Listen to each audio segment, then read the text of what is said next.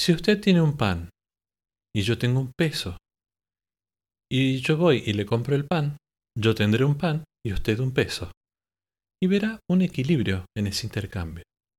Esto es, A tiene un pan, B tiene un peso, y a la inversa, B tiene el peso y A el pan. Esto es, pues, un equilibrio perfecto. Pero si usted tiene un soneto de Verlaine o el teorema de Pitágoras y yo no tengo nada y usted me los enseña, al final de ese intercambio yo tendré el soneto y el teorema, pero usted los habrá conservado. En el primer caso, hay equilibrio, eso es mercancía.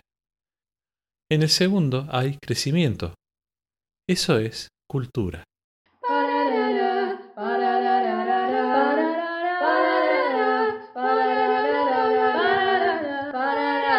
Dirección Coral Online, un podcast sobre dirección de coros vocacionales. Ay, cuánto me gusta el gusto y toda la parranda y todos me ven, me ven, ¿qué haré para enamorar? Este es el programa número 33 del podcast y vamos a hablar sobre cómo podemos trabajar la independencia auditiva en nuestros ensayos virtuales.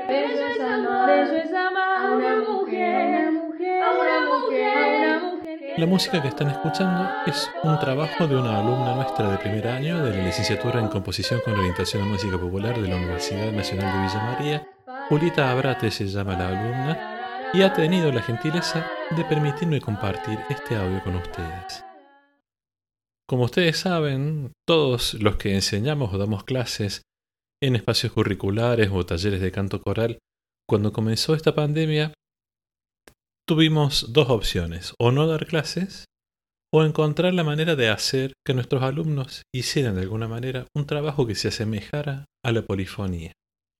Hablé de esto en el capítulo 14 del podcast, les dejo el enlace para que lo escuchen, y este trabajo de Julita es producto de una de esas actividades. El tema original se llama La Parranda, es popular mexicano, y el arreglo es de una amiga y docente de gusespada.com, la licenciada Julita de la Role, compositora, arregladora, directora de coros, y es la profe del curso básico de armonía 1 y 2. Y entonces aprovecho para contarles que además de esos dos cursos online de armonía en gusespada.com hay 22 cursos más. Son 24 cursos en total a día de hoy cada mes agregamos un curso nuevo y cuatro arreglos corales a la biblioteca. El arreglo de la parranda forma parte de uno de los 528 arreglos que actualmente hay en la biblioteca de gusespada.com. Para acceder a todos los cursos y a todos los arreglos, solo es necesario pagar una única suscripción. Van a gusespada.com para suscribirme y siguen todos los pasos. Es muy muy fácil. Y ahora sí, vamos al tema de hoy. Los que trabajamos con cantantes aficionados, muy aficionados, con pocos recursos técnicos y auditivos, y aún así hemos decidido, por la razón que fuera, seguir adelante en estos largos meses de pandemia, especialmente haciendo videos para mostrar nuestro trabajo, seguramente nos hemos tenido o nos hemos ido topando con una serie de inconvenientes derivados de la falta de, digamos, seguimiento presencial. Al menos es lo que a mí me pasa con mi coro y eh, sobre esta experiencia propia quiero hablar. Por un lado, con la esperanza de poder ayudar a algunos de los que están escuchando este programa. Por otro lado, y sobre todo con la esperanza de que ustedes me ayuden a mí. ¿Ok? De los numerosos inconvenientes que surgen cuando comenzamos a ensayar de manera virtual, hoy me quiero centrar en el problema de la independencia auditiva. Pero para hablar de esto, primero les tengo que contar un par de cosas. Porque, como siempre digo acerca de la dirección coral y especialmente en esto de los ensayos virtuales, nadie tiene la verdad revelada. Como les he ido contando en programas anteriores y dejo los enlaces en la nota del programa para que los repasen si no los escucharon, nosotros en mi coro comenzamos a eh, preparando de la partitura que queríamos finalmente grabar o armar un video, comenzamos preparando un archivo MIDI con la partitura completa, digamos, un archivo de tutti y un MIDI además por cada cuerda, para que cada uno de los cantantes tuviera para estudiar y para que después ese MIDI le sirviera de pista para que cada uno grabara su parte y para que el editor de audio con la misma pista pudiera sincronizar todos los audios individuales.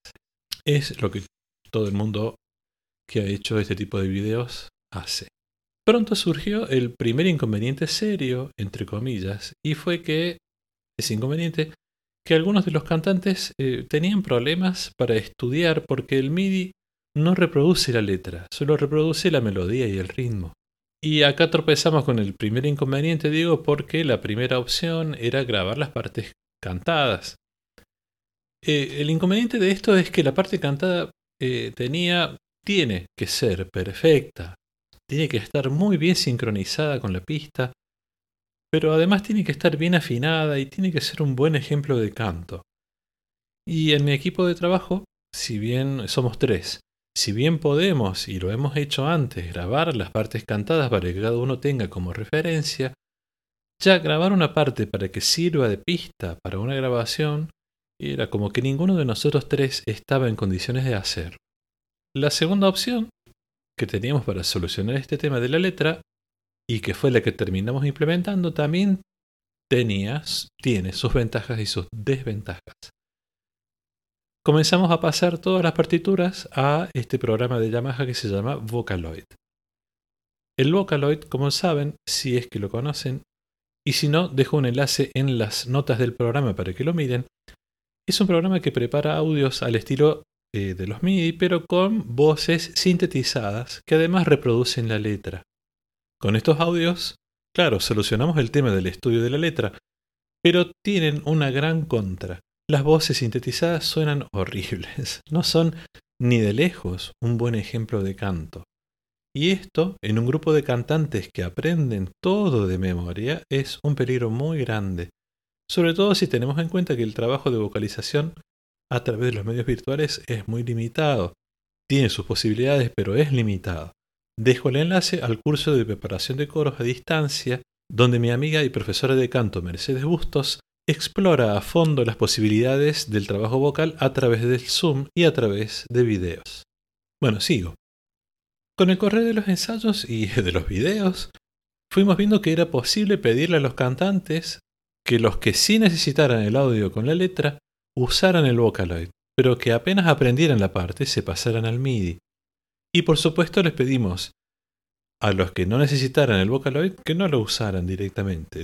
incluso hubo un buen número de cantantes que de entrada pidieron no estudiar con, con el Vocaloid porque les molestaba mucho la voz, el sonido de la voz sintetizada. Y ahora sí, entonces voy a comenzar a hablar de diferentes instancias relacionadas con la independencia auditiva, el tema de este programa, instancias que hemos ido abordando así como de a pasos. Algunas de esas instancias hemos conseguido superarlas y otras no mucho. Como a muchos les habrá pasado, la primera instancia era, fue conseguir que cada uno de los cantantes se animara a cantar solo, a través de Zoom, a lo sumo apoyado por su propia pista, por su audio. A cualquiera de ustedes, si dirigen un coro y han estado ensayando, les tiene que haber pasado por esto. A casi cinco meses de trabajo les puedo contar que aún tengo, tenemos algunos pocos cantantes que se suman a los ensayos generales, que es donde enseñamos partes, pero que no participan en los ensayos parciales, que es donde los escuchamos de a uno. Esos pocos cantantes, sumados a otros que directamente decidieron volver al coro cuando el coro vuelva a los ensayos presenciales, no participan de la grabación de los videos. Todos los integrantes del coro saben que no están obligados a participar de los videos, saben que estamos transitando por momentos excepcionales, esperando algún día poder volver a ensayar cara a cara.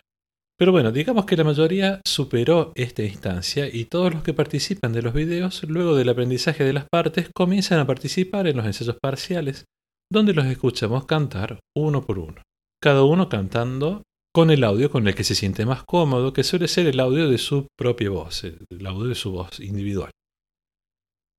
Acá apareció para algunos un segundo escalón en lo que respecta a la independencia auditiva. Todos sabemos que dentro de una cuerda hay eh, algunas, algunas personas más seguras que otras, o dicho de la manera inversa, hay personas más dependientes que otras. Las personas que son más dependientes dependen, valga la redundancia, para cantar con seguridad por lo general de tener una o más personas más seguras al lado o bien cerca.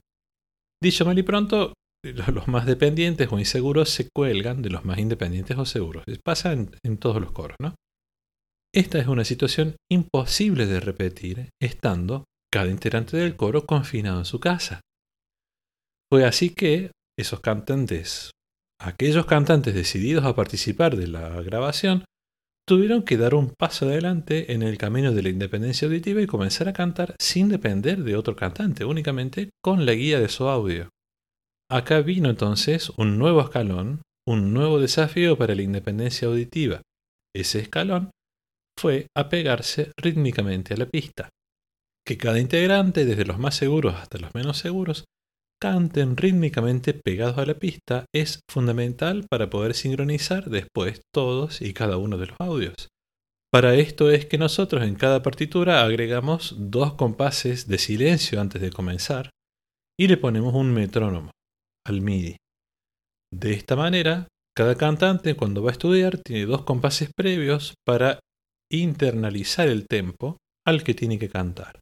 Yo sé que la palabra metrónomo a muchos de ustedes seguramente le, da un poco de picazón, a mí también, pero así como mis cantantes me decían que era lo que les resultaba incómodo, muchos me dicen que es mejor para ellos cantar con metrónomo que sin metrónomo. Así que, bueno, en nuestro caso, los audios salen con metrónomo.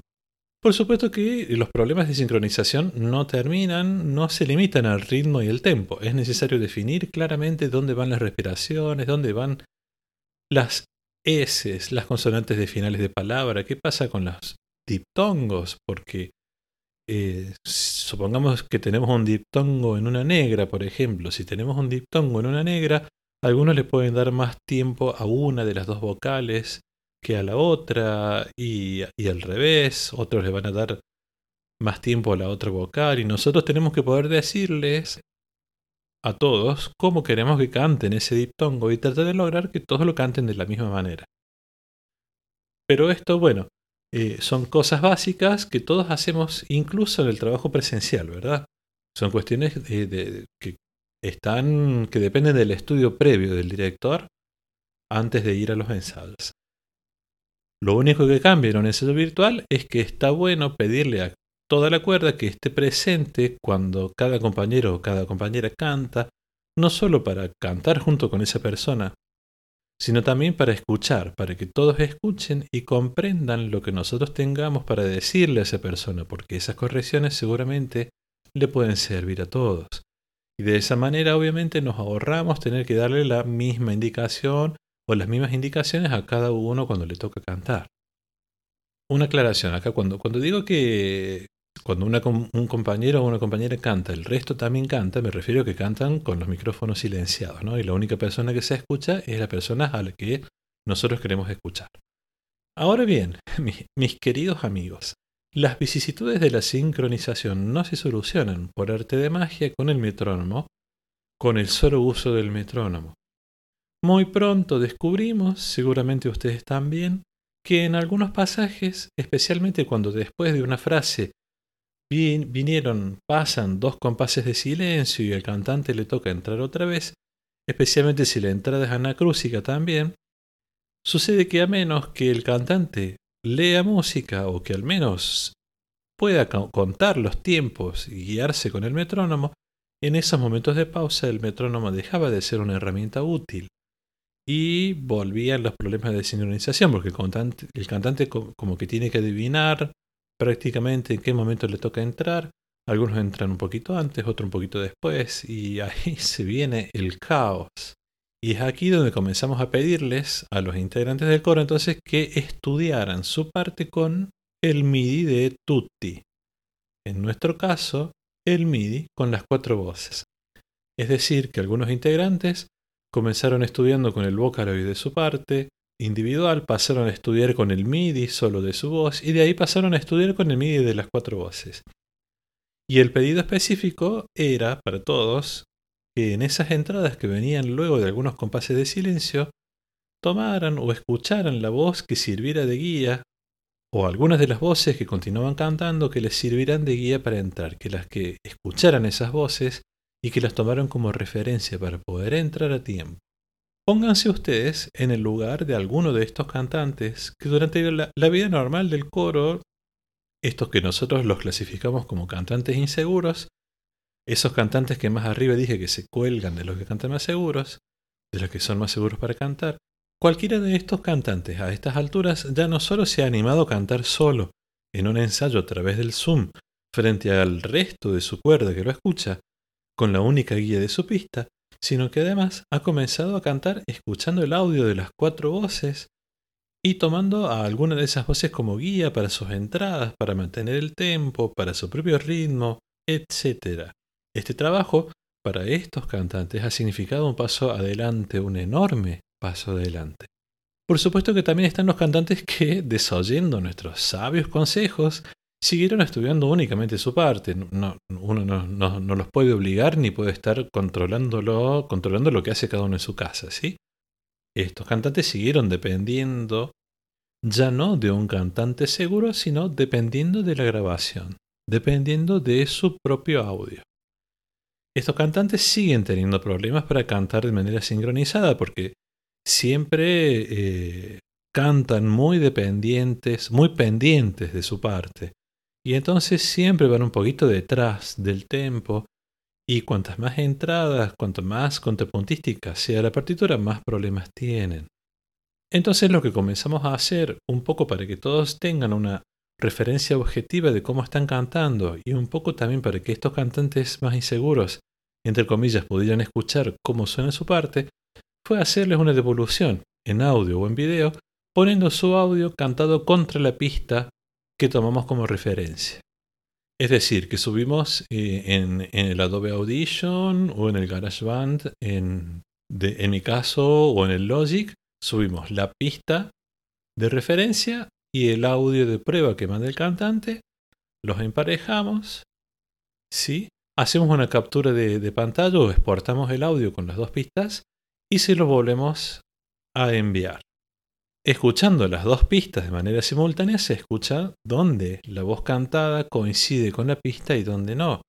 Y este audio que comenzamos a devolver a cada uno de los integrantes cuando nos enviaban audios de prueba para que se escucharan a modo de autoevaluación les resultó realmente muy útil.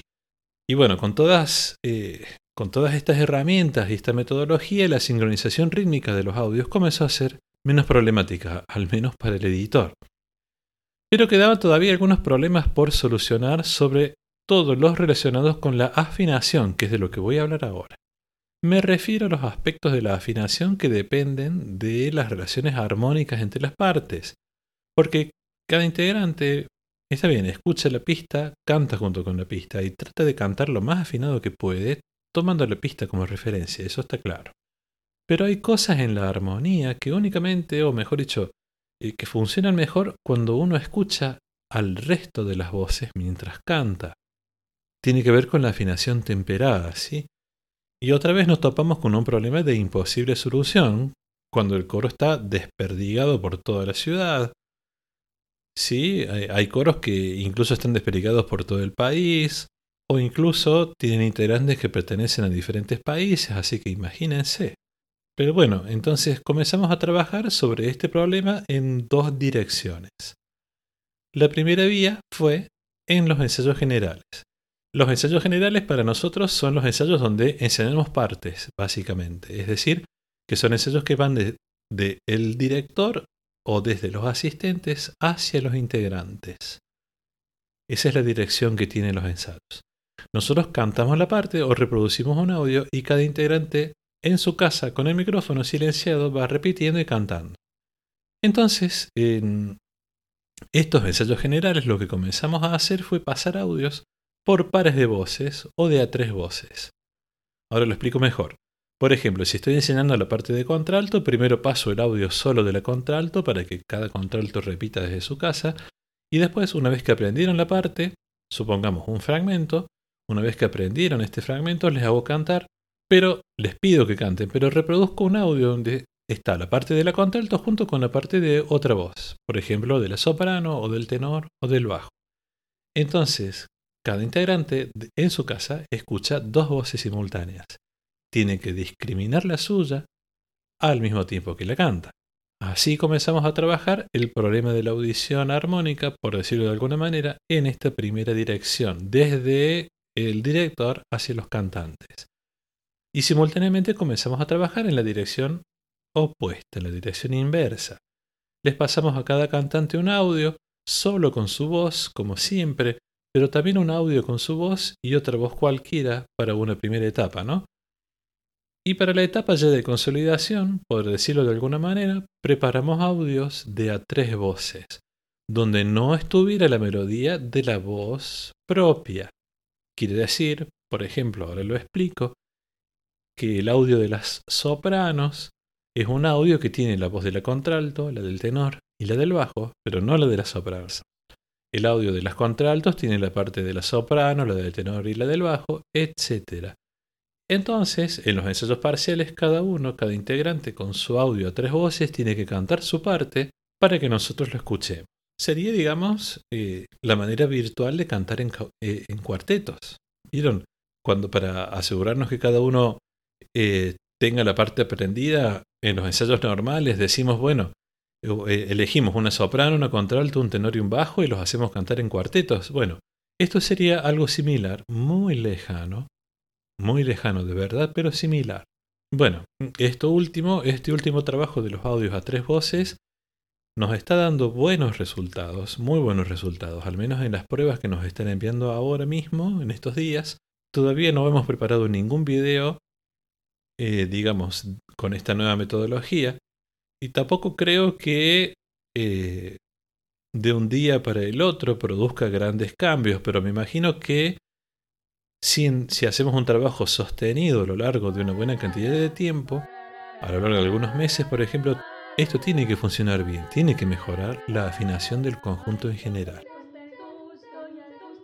Les decía al principio, y lo digo en serio, que esperaba y espero que ustedes también puedan contarme cómo trabajan y yo poder aprender de ustedes. Así que, porque seguramente ustedes tienen eh, otras ideas y mejores que las mías. Así que me, espero, me gustaría, me encantaría que me escriban a gusespada.com barra contacto y me cuenten cómo están trabajando con todas estas cosas, ¿ok? Y ya está, damas y caballeros, con esto terminamos. Muchas gracias por estar ahí siempre presentes del otro lado y sobre todo por suscribirse a los cursos y arreglos del blog, por darle seguir a este podcast y por todos los comentarios que siempre me hacen llegar a gusespada.com barra contacto. Un abrazo y nos vemos la próxima.